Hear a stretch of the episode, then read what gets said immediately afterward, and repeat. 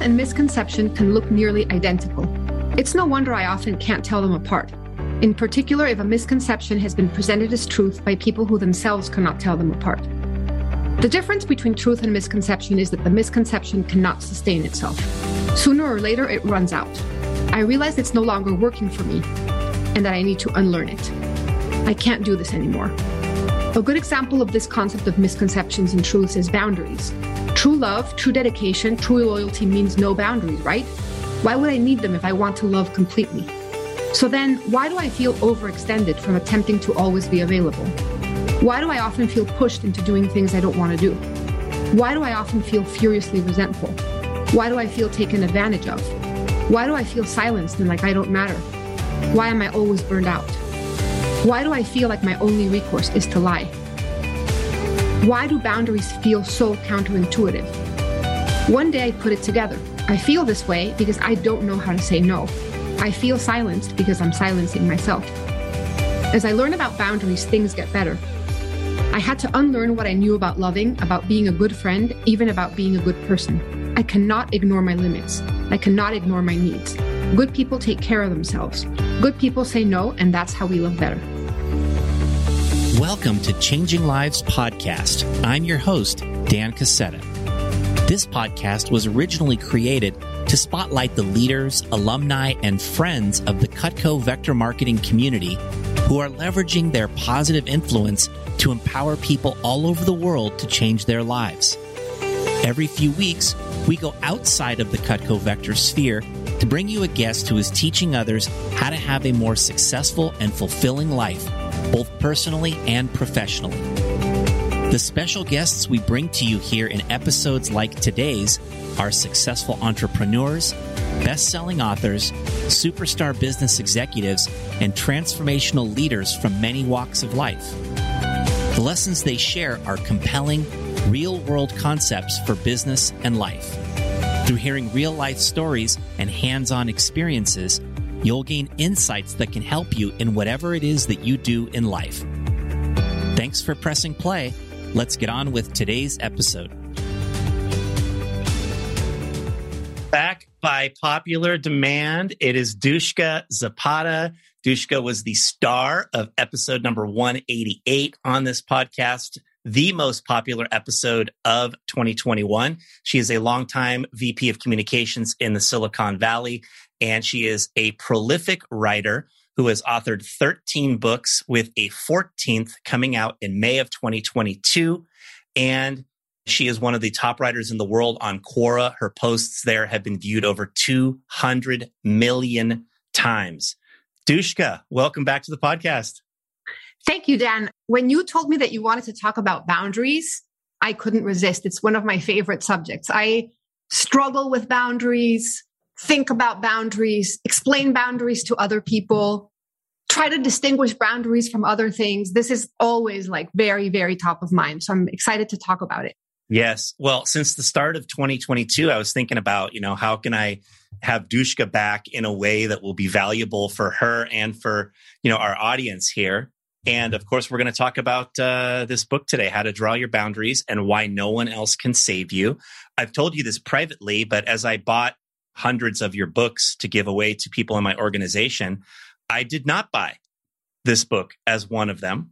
I bought it for myself and I had it sitting around for a long time. And then, uh, you know, I finally cracked it and I got so many things out of it and it led to so many thoughts that I just really wanted to get into this topic of boundaries with with you. I'm here why, for it. Yeah, why is uh is this such an important subject for you? I think that the meaning of life is connection.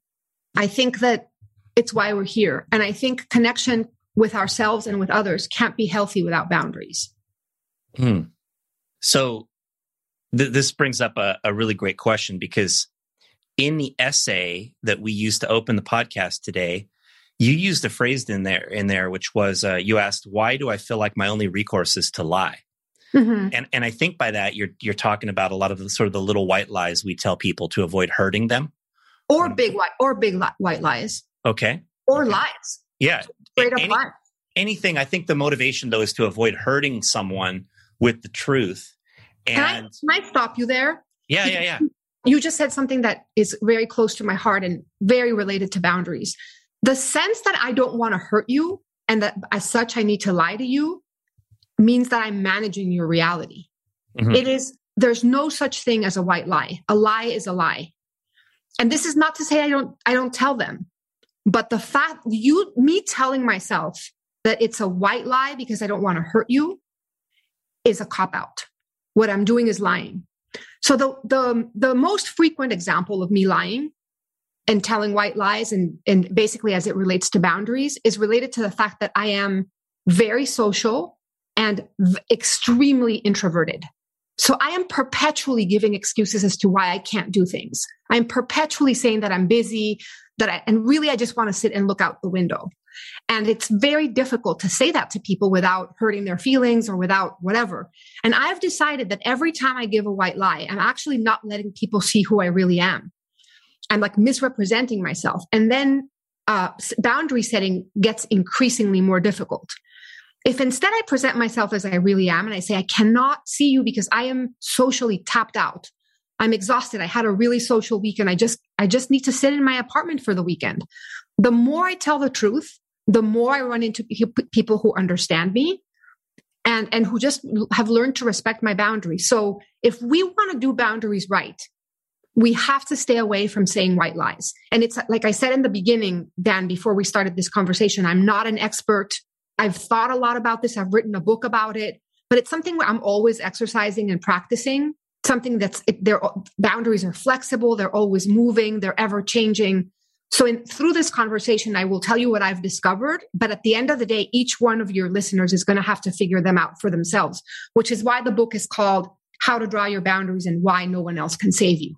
I can tell you what I think, but really you're on your own. The challenge I've encountered here, Dushka, is that most people seem to have a very hard time receiving candid communication without getting offended or without getting upset. How do you how do you rectify that or how do you navigate through that? Where I've landed is that my job so my boundaries are my limits. They're they're the limits of of of my time, my space, my energy, my things. It's my limits. My job is to articulate and communicate my boundaries as clearly as possible. What others do with that is up to them. I can't control that. I need to make peace with the fact that sometimes I will disappoint you and that sometimes you will misunderstand me. If I make peace with those two things, my boundary setting becomes clear. So, in a sense, how other people react is beyond my ability to do anything about it. I can be as clear as I can, as honest as I can, avoid white lies so that the boundary becomes easier to set and that is that is my limit that reaches the limit of what i have control over mm-hmm. i like what you said about when you communicate directly with regard to your boundaries you're letting people see who you really are exactly right? and, and to have real connection which you describe as the meaning of life it just seems like it's important for us to be presenting who we really are versus be presenting sort of a half truth about ourselves. A thousand percent. If I don't tell you who I am, I don't let you see me. If you can't see me, intimacy cannot exist. So me setting boundaries is in a way it's me showing you who i am which is incredibly terrifying and every time i set boundaries i, I wonder why is this so counterintuitive and there, there's an answer for that that we'll get to because you're going to have me read it but the fact is, boundaries feel awful and they make us feel like we're terrible people. And at the end of the day, if we don't, if we're not clear about our limits, we become the worst version of ourselves. Hmm. The powerful idea for people to consider right there. Let's get into reading some of your essays from the book, Dushka. Let's, uh, I want you to read on page five How do I become emotionally independent? Start with that one. Absolutely. I love it when you make me read essays of old books because I'm not quite sure what exactly I'm going to be reading. my hope is that I never read something that I'm like, oh my God, is that what I thought? But anyway, how do I become emotionally independent? In the quest for happiness and emotional independence, the single most important thing you can do is learn to love yourself. How you feel about yourself is a lens that has an impact over how you perceive everything. Loving yourself is the dedicated practice of two things setting boundaries and setting time alone. Boundaries are about being clear with where your limits are, and time alone turns the volume down on the world so that you can hear yourself. This is how you get to know what you want, what you need, and how you make space to express yourself through creating something. Emotional independence does not mean you don't need anyone else. It means you create interdependent rather than codependent relationships. The difference is that a codependent relationship, you expect the other person to do what you should be doing for yourself. In an interdependent relationship, you support each other. You witness each other's emotional evolution. You share your lives without panic, without despair, without neediness, and without clinging. You never put each other down. Emotional independence is never about needing no one. It's about the knowledge that true healthy connection is the meaning of life. So you say their boundaries are about being clear with where your limits are. And this enables you to have healthier interdependent relationships? That is exactly what I'm saying. How so? Which part? Just how do boundaries create healthier interdependent relationships? Well, if you don't know what my limits are, if I don't express what, let, us say I never listen to myself. So I don't know what my limits are. A good example of that was when I was a teenager, everybody loved parties. So I thought I must love parties. And I would come back from parties and I would feel so unhappy and so depleted. It took me a while to figure out that just because other people liked something didn't mean that I had to like it. There's nothing wrong with me. I just don't like parties. So that was a, a boundary that with my friends, I never voiced because I didn't know that I had it. Right. So I keep getting invited to things that I don't want to do. So the first the first step is identify for yourself what your limits are. And then as you set your limits, who you are becomes clear to other people. So they can decide if they respect your boundary or they don't respect your boundary. And then it's up to you to decide what to do with people who don't respect your boundaries. Okay. Which we can, of course, talk more about because that's a whole other part about boundaries that is really, really important. Sure, sure. Well, I'm sure we'll get to that. You, you have a, a quote somewhere else in the book that summarizes this uh, pretty well. It's a, I have the discipline, the rigor to put myself first, not because it's selfish, but because I can't love you well if along the way I forget who I am. Yes. And let's talk for just one second about this notion of selfishness. So, first, whenever someone throws the word around like selfish, it's always fascinating to me because what it essentially is saying is, how dare you do what matters to you instead of what matters to me? That is essentially what selfishness is. Why are you putting you first instead of me first? So to me, anyone who's like throwing around the word selfish is projecting because if I'm not selfish and you put you, you first, I understand that you're doing something healthy for you. But also, boundaries are about my limits. I have limits, not because I'm selfish, but because I'm human. It's like it's sheer mortal limitation. I am trying to communicate sheer mortal limitation. So if I say, for example, there's like so many examples of boundaries that can give you, but a, a good example of a boundary is I'm not hungry anymore. Right. And, a, and, and someone is saying, finish what's on your plate. And I'm like, stop. I'm not hungry anymore. That's a boundary. Right. Right. So a parent can boundaries and, and kids and parents is like another very, very complicated subject because you're trying to get the child to be a responsible adult and at the same time the child has limits. So you need to listen when the boundary is actually real right? But what if a child says i don't I, I can't eat anymore. I'm full. That's a boundary. Another boundary might be i don't work on weekends. I want to spend time with my family on weekends. Another boundary might be please don't touch me there. Or i don't want to have sex tonight. Like anything that involves the limits of my time my energy my body my space are limits people who really have to learn about boundaries are introverts. We live in a, in a world where a lot of extroverts, uh, extroversion is considered more normal. It's, it's more social. So people who are introverted and who are exhausted when they spend a lot of time, you know, in, with social interactions need, need to learn how to, how to say, can you please go home now? You know, you're in my, you're in my home and I need to go to bed. I'm exhausted. So boundaries are the expression of your limits and they change right you can fe- i can feel super comfortable having people around me for 5 hours on one day and for 1 hour on another so it's it's also about staying in touch with yourself I completely forgot what your question was, but my hope is that in, it's somewhere in there I answered it. If not, you can ask. yes, you, you, certainly have. So, um, you have an essay that you put out recently on social media. It's not in the book. It's called "Why Is It Hard to Set Up Boundaries." Yes, I was hoping. I, this is the one I, I asked hoping, you to have ready. Yes, I have it ready, and I was hoping you would ask me because this is this is the to the best of my ability. It's why I I think I have issues setting boundaries. The boundaries are not something we learn when we're little. I mean, it's very rare that it's not taught in school. Our parents don't teach us. So here's here's the the answer.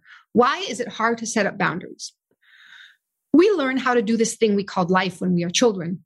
When we are children, what we are taught is to be polite, to comply, even to be seen and not heard.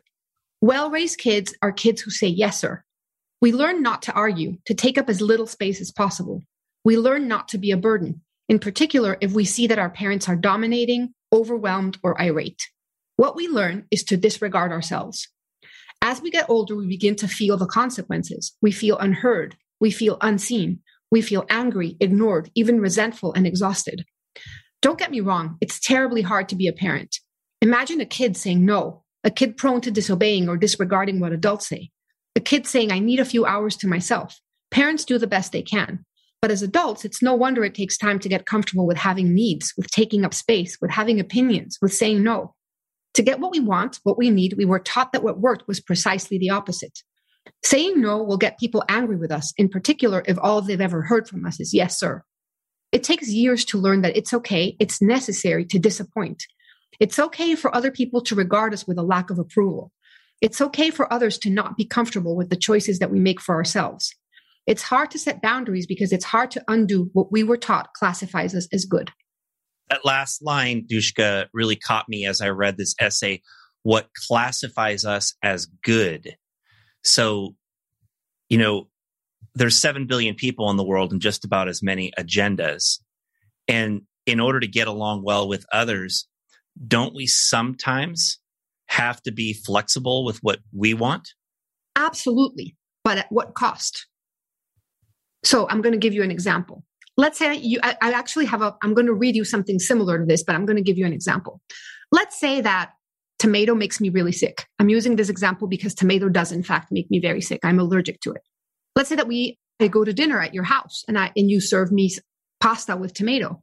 And I look at it and I really don't want to insult you. You you cooked for me, right? So if I if I eat the pasta because I don't want to hurt your feelings, how selfish is that and how much of a danger is that to me? My answer to you is I would much rather be rude to you than eat tomato because if I eat tomato, I will probably be end, end up in a world of pain. But what if I just don't feel like eating it? Can I tell you a white lie and like eat a little bit? Like, who has the measure of how selfish it is for me to decline what you're serving me? And my answer is it depends a lot on the circumstances. It depends a lot on our relationship and it depends a lot on how far I'm willing to go. So I'll tell you now, sometimes the boundary is in fact selfish. It, it, it, depends. But sometimes, and for reasons that you can never know, a boundary is something that I need to do, sometimes for my survival. So I think that the only measure of whether or not a boundary is selfish can be set by the person actually setting the boundary. The only measure of the difference here is set by the person actually setting the boundary. Mm-hmm. Absolutely. Because I am comfortable. I can tell you now, I have learned over the last two decades. It, it's not that it doesn't hurt, but I can tell you now, I am very comfortable disappointing you. I am going to protect myself with my boundaries from you, even if they disappoint you. I am okay with you misunderstanding me. But I have the measure of if the boundary that I'm giving you is selfish or if I'm actually truly protecting myself. You cannot know what is behind me saying no thank you to tomato sauce you cannot possibly know so for us to judge another person for setting boundaries is quite selfish right but wouldn't it be great if people really felt that way though that they would they weren't going to judge boundaries that they weren't going to take a rejection or a polite declining of something personally and yeah, be upset about it absolutely and i think we do that through our convers through our conversations right so i i will say Dan, I'm so sorry. Like, I know that you cooked this and that there's nothing else for dinner for me tonight, but I can't eat tomato. And then I can decide or not. I can be like, I don't want to tell him why. For whatever reason, I'm embarrassed that I'm allergic to tomato. Or I can say, I actually have a tomato intolerance. It gives me symptoms of arthritis. It makes me really sick. Or I can say, I don't owe anyone an explanation. What I eat is 100% up to me. I am comfortable disappointing you by not eating tomato, right? You also have to think a lot about what it says. So, how someone responds to my boundaries tells me a lot about them. Right. I need to mm. think very carefully, very carefully about keeping in my life someone willing to get what they want from me at my expense. Whoa, that was a very powerful phrase. Can you just repeat that one? I have yeah, to be very I, careful about. I will. Re- I will repeat it to you with an example. Let's say that you send me a note and you go, "Hey, you're you're you're right. You're a writer. Can you review this essay that I wrote?" And I say, "Sure, Dan, but this essay is you know 13 pages. I can't review it today." And you're like, "No, I understand that, but I like really really need it." And you start pushing me, and I go, "Okay, I will review it." I gave you a boundary, and you push that boundary, mm-hmm. right? I need to be very careful with the people in my life that are willing to get what they need from me at the cost of me, at my, at my expense. So basically, boundary setting is a filter that shows me who I want close in my life and who I don't. So it's, it's hard for everyone to accept the boundary, but how willing are you to get what you need from me at my expense? If you want what you need from me at my expense and you do it too many times, I need to question whether or not I want you in my life. So if I don't know how to set boundaries, which was my case for many years, I tended to give more than I could, basically, right? I, I was perpetually overextended. I was what is commonly known as a people pleaser, right? So if one day I start learning about boundaries and I start uh, using the best example that I have of a boundary, which is quote, no, quote, right? No. Can you do? My answer is no. I have suddenly changed the tacit rules of that relationship. You are used to me saying yes, and now I am saying no. So, of course, that is going to cause turbulence in our dynamic. I have just changed the rules of the game. But my expectation of you is that you will come to understand that I am not willing to do for you what I was once willing to do. I have changed. I am now looking out for myself.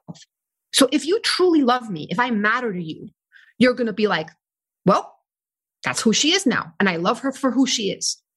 If you're mostly using me, if mostly you are close to me because I became useful to you, then you will not be comfortable with my boundaries. And then you have shown me that having you in my life is something I really have to think about.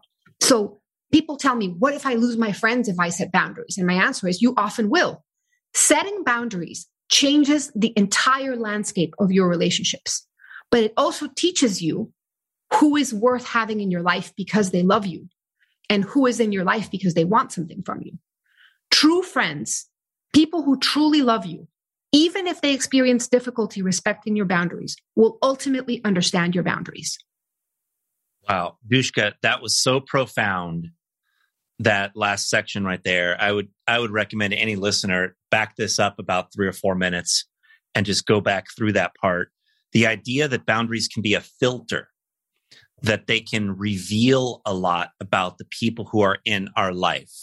Yes. Right. I think that that resonated for me at a whole new level yeah, and I'm gonna I'm gonna give you another example that is equally to me gives also gives me whiplash and is also incredibly painful. Sometimes the people who have the most difficulty respecting our boundaries are the people who love us the most, our family. And the reason is because they want us to be who they want us to be, not who we actually are. Hmm. So holding a boundary with a family member, with a parent, for example, is incredibly painful and incredibly difficult. And my advice is Family is no exception. You need to have boundaries because boundaries are how you love yourself. They, they are how you establish healthy relationships. If someone is constantly pushing and breaking your boundaries, it doesn't matter who they are, they are breaking a boundary. So you need to sit down and have a conversation and say, I am not who you think I am. I am who I am.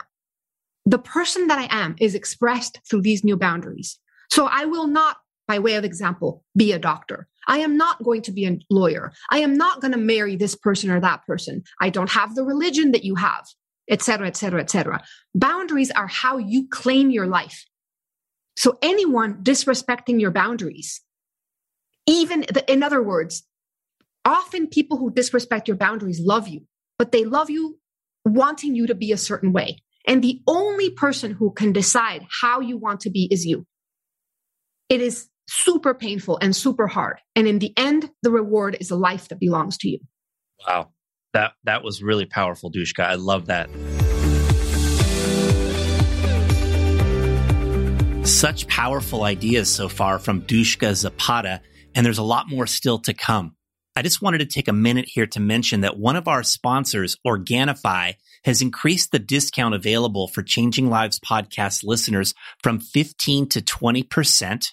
And on top of that, they have a special promotion going on at the time of this episode release for an, an additional 26% off one of their most popular offerings.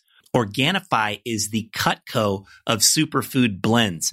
Their green juice is a blend of 11 high quality plant based ingredients and is great as a replacement for breakfast. The red juice is a perfect energy booster in the afternoon. And my favorite is their gold tea, which is awesome for nighttime. It boosts your immunity and helps you sleep. Everything from Organifi is all natural and organic, and you just mix it with water when you're ready to use it. Visit changinglivespodcast.com slash deals to see all of our sponsors and click on the Organifi logo to see the full line of their products.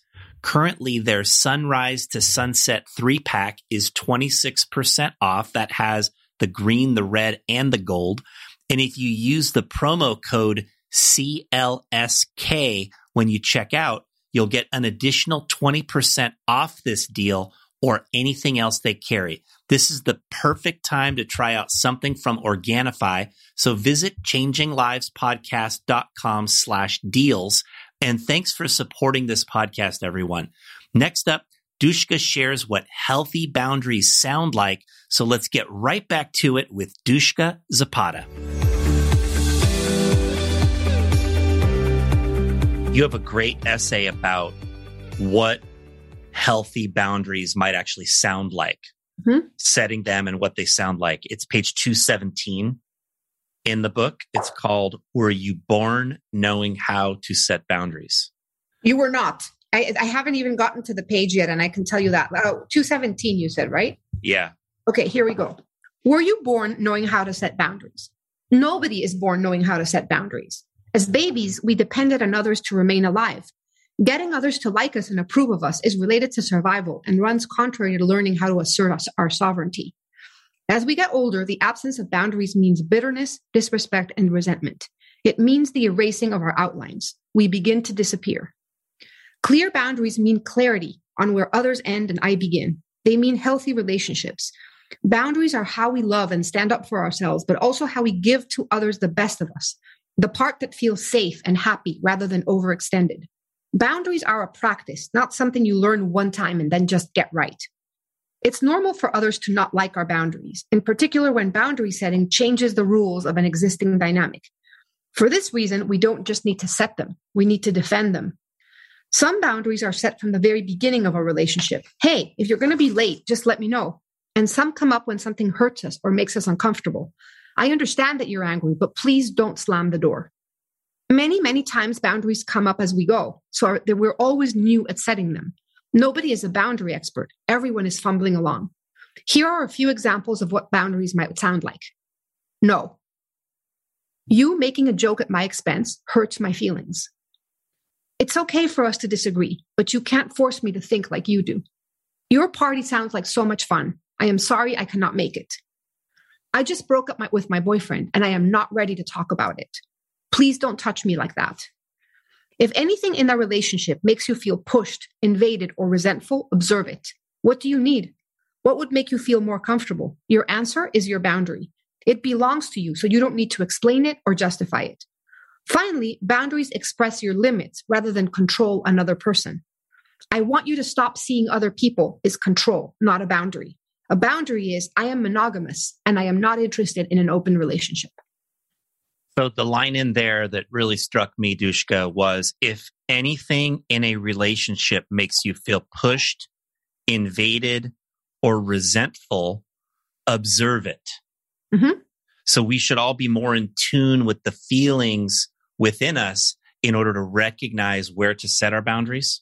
Yes, and that's why I also recommend spending time alone to just to have some time to process that. But let me let me give you a dead giveaway. Resentment is a very interesting sensation because it disguises itself as something it isn't. Resentment disguises itself as me being angry at you for doing something. Resentment is actually me being angry at me for not being clear about what I want. Mm-hmm. So if you break a boundary and I feel resentment towards you, the person I'm actually mad at is myself. Resentment is a sign that your boundaries have been violated. Whether you set the boundary or not, whether you were clear or not, if you are feeling resentful, there's a there's a boundary in there that you were not clear on. Resentment is a sign that you are not setting boundaries where you should. Mm. That's a great uh, way of encapsulating that idea so you have something related to this, Dushka, that I want to I want to get into, and then we can talk about probably both of these at once. On page 53, you have an essay called How Do You Recognize Your Boundaries? Could you read that one for us? How do you recognize your boundaries? Something is making me uncomfortable, drained, stressed, indignant, or resentful. Something makes me feel afraid. Something makes me question myself. Something makes me feel guilty or selfish. I notice the feeling and wait a minute, Dushka, what exactly is making you feel this way? Hold on, go back. What happened? Can you pinpoint it? Can you put it into words? Why did that hurt? Why am I so tired? Why am I feeling taken advantage of? Why do I feel like I can't say no? Why do I feel I deserve better? Why do I feel like I'm giving too much? And so that we don't feel this way ever again, what are we going to do to put this feeling where it belongs? What comes next is a boundary, and it might sound really complicated. Like I feel taken advantage of. And I know it's not your fault because I keep offering to help. I think I love you very much and overextend myself, and it has nothing to do with you. Or it might sound simple, like, no, no, I won't do that. Right. So it's so important to be in tune with our own selves to be able to sense where we may need to establish boundaries, where we may be overextended, where we may be compromising who we are to the detriment of our own selves and to the detriment of our relationships. Exactly. Look, a boundary protects me. It protects my space. It protects my energy. It protects my limits, but it also protects you. It protects you from the worst of me. You don't want me resentful. You don't want me passive aggressive and bitter. You don't want me feeling like you've taken advantage of me. Boundaries protect others from the worst of me. Hmm. Have you ever ignored this and then paid the consequence? Every day, all the time absolutely all the time. I'm like, why did I say yes to that when I wanted to say no? And yeah, it's incredibly difficult. Of course, I've done that. I've done it multiple times. I, I, think I do it a lot less than I used to, but boundaries come up every time. The reason I wrote this book, this book, How to Draw Boundaries and Why No One Else Can Save You, was the pandemic. The pandemic rewrote everything I had ever known about boundaries. There was a friend whom I love, who I really wanted to see, and he was really wanting to see me. And I had to say no even if I wanted to see him because I was like, I don't want to get sick. This was like back when we d- didn't really understand what it was that got us sick. And I remember one time him wanting to see me and me thinking, I have been sheltered in place, like locked in my apartment for three months, and this person has been traveling. So the risk I incur when I see him is different than the risk he incurs when he sees me. So I had to come to terms with saying no, even if I wanted to see him. And the price of breaking my boundaries was me risking getting sick. So I really had to rethink. It just basically brought the whole boundary conversation to a different level. And it's what, it's how the book came to be because I was just reviewing everything I knew about boundaries. It's really hard. I, I think we, we misstep on our boundaries pretty much every day. Yes. I drank more than like, I drink very, very little alcohol. I actually haven't had a drink in like two years just because I, it doesn't make me feel good. And I'm stunned at how often I go out and people are like, You're not drinking? Hey, just have one. Why aren't you drinking? And I'm like, Oh my God, I just told you I wasn't drinking. Why are you pushing me? Do you know what I mean? It's it's it's like yes. I know that you're that in your mind you're trying to be like casual and friendly, but I'm I just told you I don't want to drink, and me not wanting to drink is a perfect example of my body, liquids going into my body, me f- having to deal with the consequences of my drinking the reason I don't drink is A, because it doesn't make me feel good, but also because I wake up very early to write.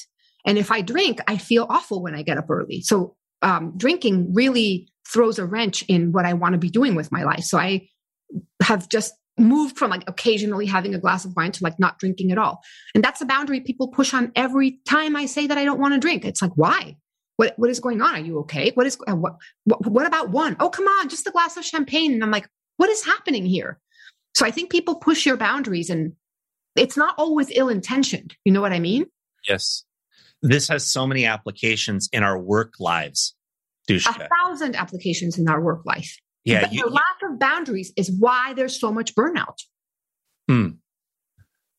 You, you write about professional boundaries in the book also. And I think about for my own self, when I respond to texts or even you know texts or emails as a professional boundary right i like to i have a home office that's outside of my house mm-hmm. and, and i leave my work stuff in there and when i go in my house for dinner i try to shut down completely with work but mm-hmm. i still have my phone and so if somebody texts me at 7.30 p.m i'm probably going to see it mm-hmm. and oftentimes i respond but oftentimes i try to to push it off like, hey, could you send me an email about that so I don't forget? Or if you send me an email reminder, I'll get to that in the morning. Mm-hmm. Something along those lines. Maybe I might even be better off just not even responding, but then sometimes I'm worried I'm gonna I'm gonna forget about it later. So, but th- just that's a way that I try to set some professional boundaries around my work hours and my yeah. work domain. Yeah. So there's a lot of ways to set boundaries at work. What I tell myself is that I find my boundaries at work shift. So I'll, I'll, give you an example. Sometimes I really don't want to work on the weekend. I want to rest. I want to write. I want to hang out with my boyfriend, whatever. Sometimes working on Saturday is my very favorite time to work because I'm not interrupted. I can work on something for the luxury of a five hour chunk of time instead of between meetings or whatever. So it depends. So I just try to be, I, I use the tools that, that we have, like the tech tools, like I put on my Slack off this weekend or you know, I'm not going to respond to emails this this morning this monday morning or i put th- i block time on my calendar that people can open my calendar and see time blocks. I tell people i'm not going to work later than whatever time because i'm having dinner with my friends you know what there's two things that we need to constantly work against. One is just because we get an email doesn't mean we have to respond to it right away and it always helps to say i'm not going to respond to this email right away but i'll look at it first thing tomorrow or whatever it helps to use technology to help support our boundaries. It helps to remember that we get burned out because we don't know how to say no. It helps to remember what we can do to respect the boundaries of others. So, for example, my boss is very careful never to send emails to people on the weekends because he's like, I'm senior. And it kind of puts people in a place where they feel they have to respond on weekends, even if it's not what I expect. So I time, I, I use the the function in the computer so that the emails, even if I write them on the weekend, they're sent on Monday morning. So I think half of my answer to you is set your boundaries clearly. And my other half is think about other people's boundaries and how you can respect them so that we don't all end up burned out. And then also think about what it means for people who are working from home and how easy it is for me to roll out of bed and start looking at email at six in the morning or well i'm still home so i guess i can look at something at 8 p.m and I, I think we also have to set careful boundaries even if we're working from home. Yes. Excellent advice. That was great. Oh one more thing. Sorry this is i this is also very close to my heart. We live in a culture of urgency. If you're my friend and i text you and you haven't responded within the hour i'm like what the heck is going on? There is no urgency. We have to step away I mean, if something is urgent, then it's urgent. But is everything urgent?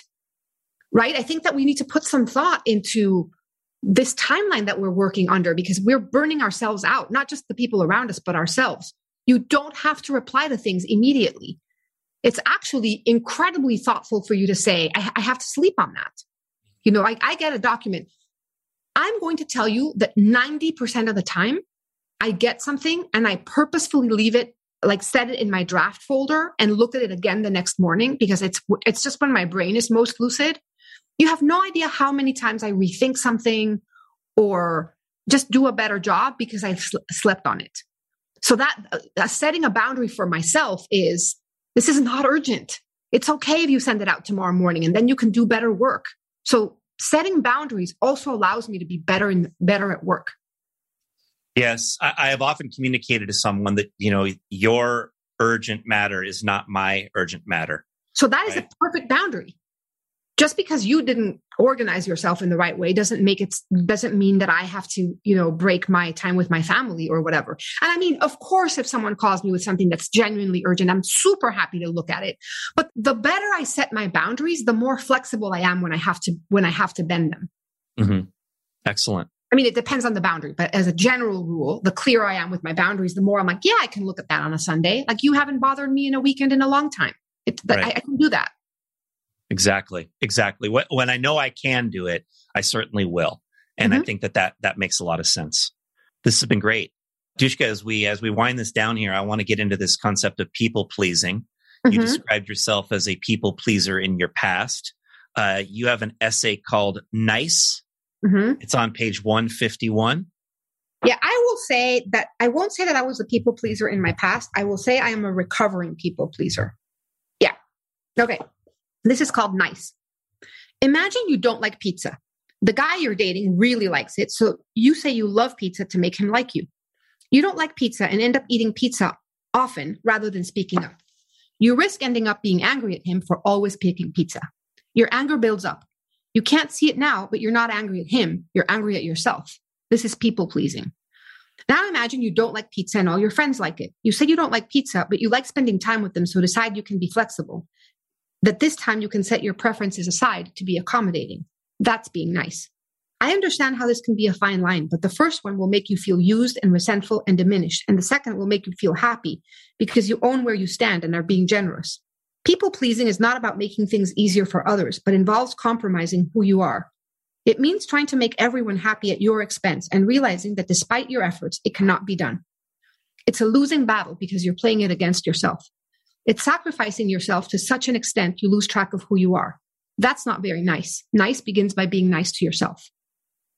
Yeah, I love the part where you say the first will make you feel used and resentful and diminished. People pleasing will mm-hmm. make you feel used and resentful and diminished.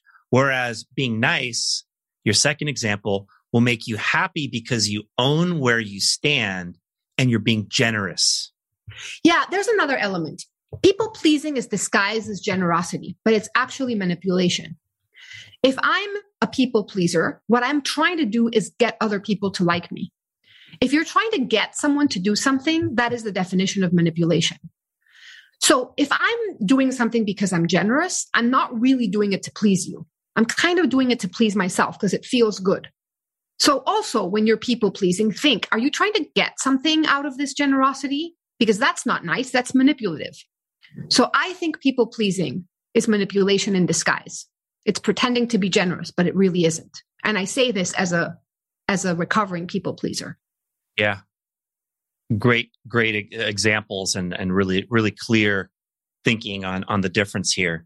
So the last one I want to have you read Dushka is page 19 and it's how do you stop pleasing people? Thank God I wrote about this because I really want to know. how do you stop pleasing people? Life is hard, really hard. Finding my way takes grit and mostly means two things making a distinction between what works for everyone and what works for me, finding the presence of mind to disappoint others in the name of standing up for myself. People pleasing is disguised as generosity, but really it's avoidance. It's a constant, relentless escape from doing the hard work of not compromising myself. The price is to not clearly understand who I am, to let people walk all over me, to feel full of bitterness and resentment, and to wonder why I feel like I'm in the wrong life. I'm in the wrong life because if I people please, I don't understand how to set boundaries and constantly allow others to make decisions for me. Love yourself. Love yourself enough to know your worth, not betraying yourself in the name of getting others to approve of you. Just uh, again, just so profound, right? Not uh, not betraying yourself to uh, you know to get others to approve of you. There's such good stuff in there that you have uh, shared with the audience here today. You have a, a quote that I noted in the book.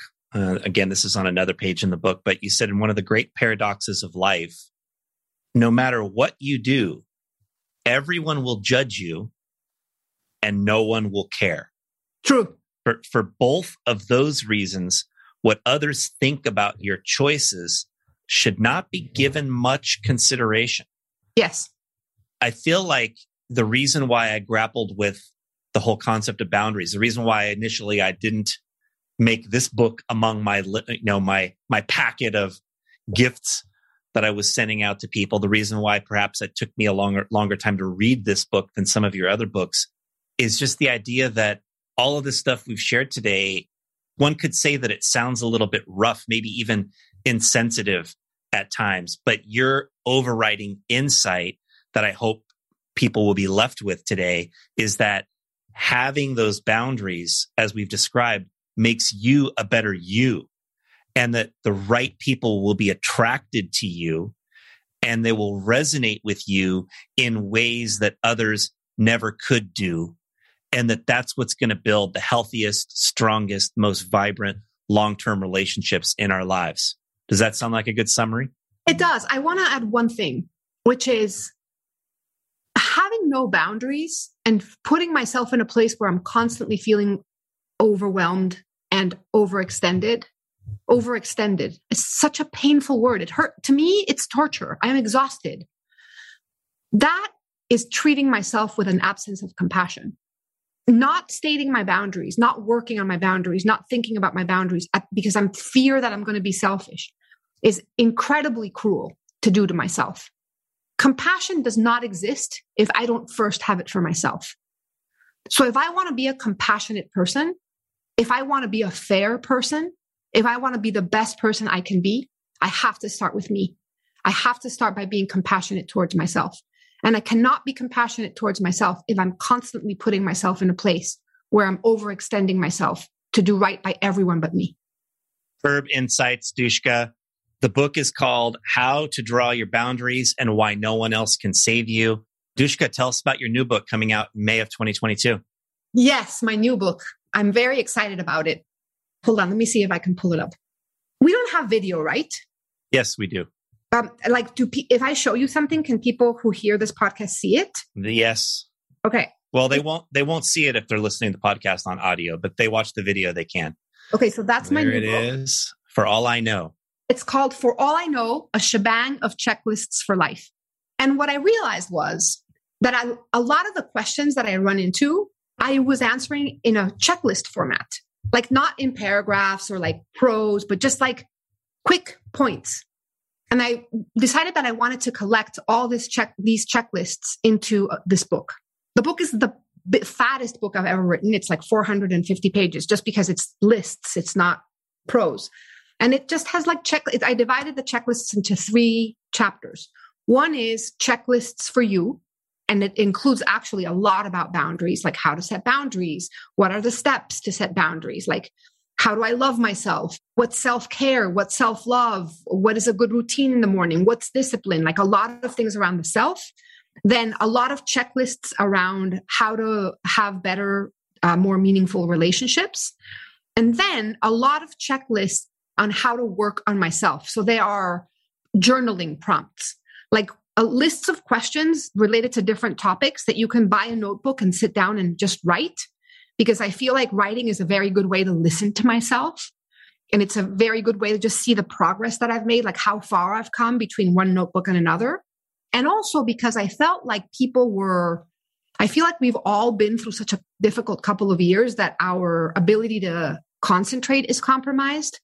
And sometimes just reading a checklist is very easy and it gives you something to think about without you having to read something too dense. So I thought that putting together a list of checklists was just lighter. So that's what it is. And it's going to be out sometime in May. I'm thinking probably the second week of May. So very, very, we're, we're a couple of weeks away. Sounds great. And it's book number 14. Book number 14, Dushka. Congratulations. Uh, you do, you do such great work. I've told so many people about your work, and I just feel like you articulate very complicated life subjects in a way that makes great sense.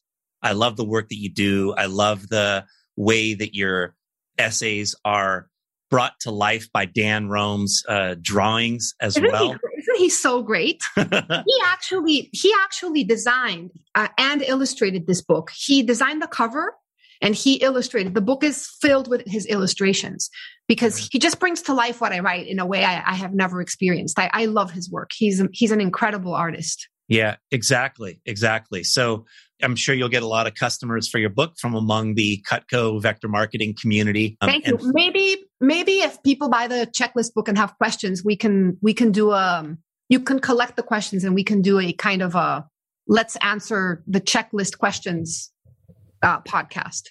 Yeah, that sounds awesome. I'm going to make a note of that right now.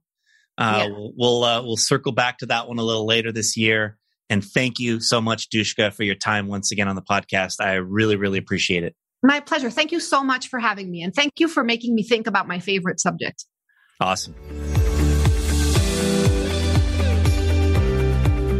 There you have it, folks. Dushka Zapata. I hope this gives you a whole new perspective on the subject of boundaries, helps you understand this concept a whole lot better as it did for me. That boundaries are how we love ourselves. That boundaries are a way of letting people see who you really are. They are a filter that can enable you to establish and strengthen the right relationships in your life. That how someone responds to your boundaries tells you a lot about them and the role that they should play in your life. That boundaries make you a better you and that the right people will be attracted to you and will resonate with you in ways that others would not. I want to wrap up by reading some parts of one of Dushka's essays from the book. This is called The Boss.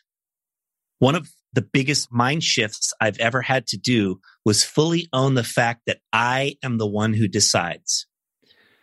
This agency is the main ingredient in becoming an adult. It's not that you suddenly know more. We are all winging it. It's that you come into the fact that you have both power and free will. Often we ask for advice because we are hesitant to be fully responsible for the consequences. What should I do with my life? What should I study in college? Should I break up with him? Should I be angry? Do I stay or go? The price you pay is that you are giving your life away to others. Your life is in effect the sum of the decisions that you make. Your decisions, however small, are too precious to relinquish to others. Your life belongs to you. Become the sole owner of it. And on the very next page, Dushka has an essay called Self Acceptance, which ends with this paragraph. Believe me when I tell you, who you are already is perfect. Go find that, accept that, love it, amplify it, be proud of it, hold it up so others like you can find you. I know that Dushka and I would both love to receive your feedback on this episode. If you have questions, you can send them my way. You can go to changinglivespodcast.com in the comments section of Dushka's episode and you can type your questions there. Dushka may be willing to do a question and answer podcast about this book and about her new book of checklists that is coming out in May. Thanks so much, everyone. Hope you enjoyed the amazing Dushka Zapata. Thanks for listening. If you got value from today's episode, please share it with others and consider rating or reviewing us on your podcast player. Subscribing to the podcast is free and ensures that future episodes are automatically downloaded directly to your device.